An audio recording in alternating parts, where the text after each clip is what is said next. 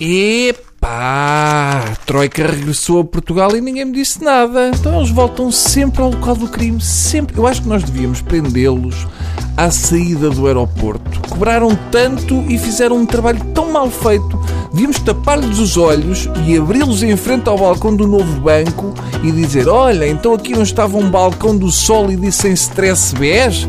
E diz o finlandês com ar de morto para o etíope: Ah, o que é que terá acontecido? Bem, vou ali até à PT pagar. Não, não, não, não, não vais não, porque agora é um talho.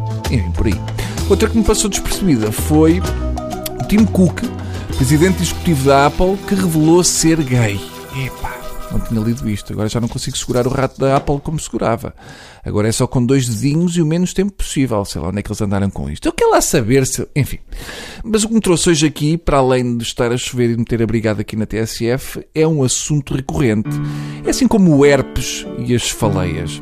Quem é que disse Casa dos Segredos? Hum? Ah, foi o meu estômago, ainda não almocei. Boa estômago, acertaste. É verdade. Por lá continua a Casa dos Segredos. Uh, aquilo está igual, só o cabelo dos tipos é que está mais esquisito. Eu não fazia ideia que aquilo ainda dava.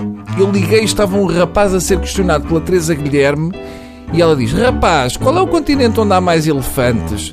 E o rapaz para, para provavelmente, digamos, pensar e rebenta-lhe a presilha do neurónio e ele responde: Em Matozinhos. Pronto, essencialmente é isto. Continuam a bater recordes do que se pode fazer com um vácuo entre as meninges. São conhecidos os elefantes de Matozinhos pelo marfim que trazem ao peito. E depois dizem: Ah, mas ele estava a falar da namorada, que também. Pá, e então? O que é que aquela senhora perguntou?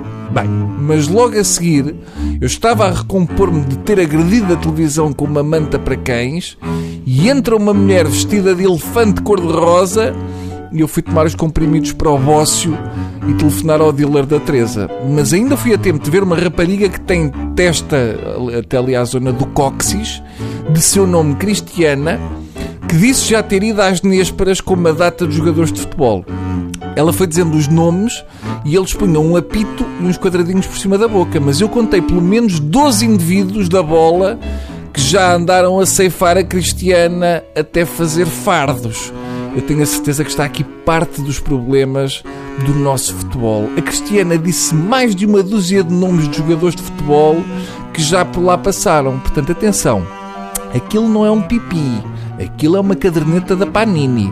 E a velocidade com que ela disse os nomes, nem o Fernando Santos a convocar é tão assertivo.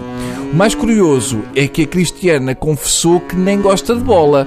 Imagina se ela tem o amor do Luís Freitas Lobo pelo futebol. Até chuteiras comia, lambuzava-as todas. No final, a Cristiana mandou um beijo à mãe e diz que já tem saudades de ver a mãe vestida de fiscal de linha. Hum. Para acabar, no final ligam à casa, estão todos sentados a olhar para o ecrã, abrem a imagem e sentados no sofá estão duas senhoras e um senhor. Diz a Teresa: Está aqui o pai, a mãe e a irmã de não sei quantos.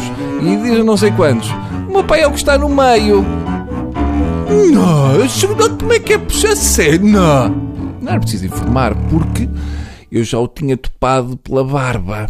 Enfim, descansem dentro do possível e até amanhã.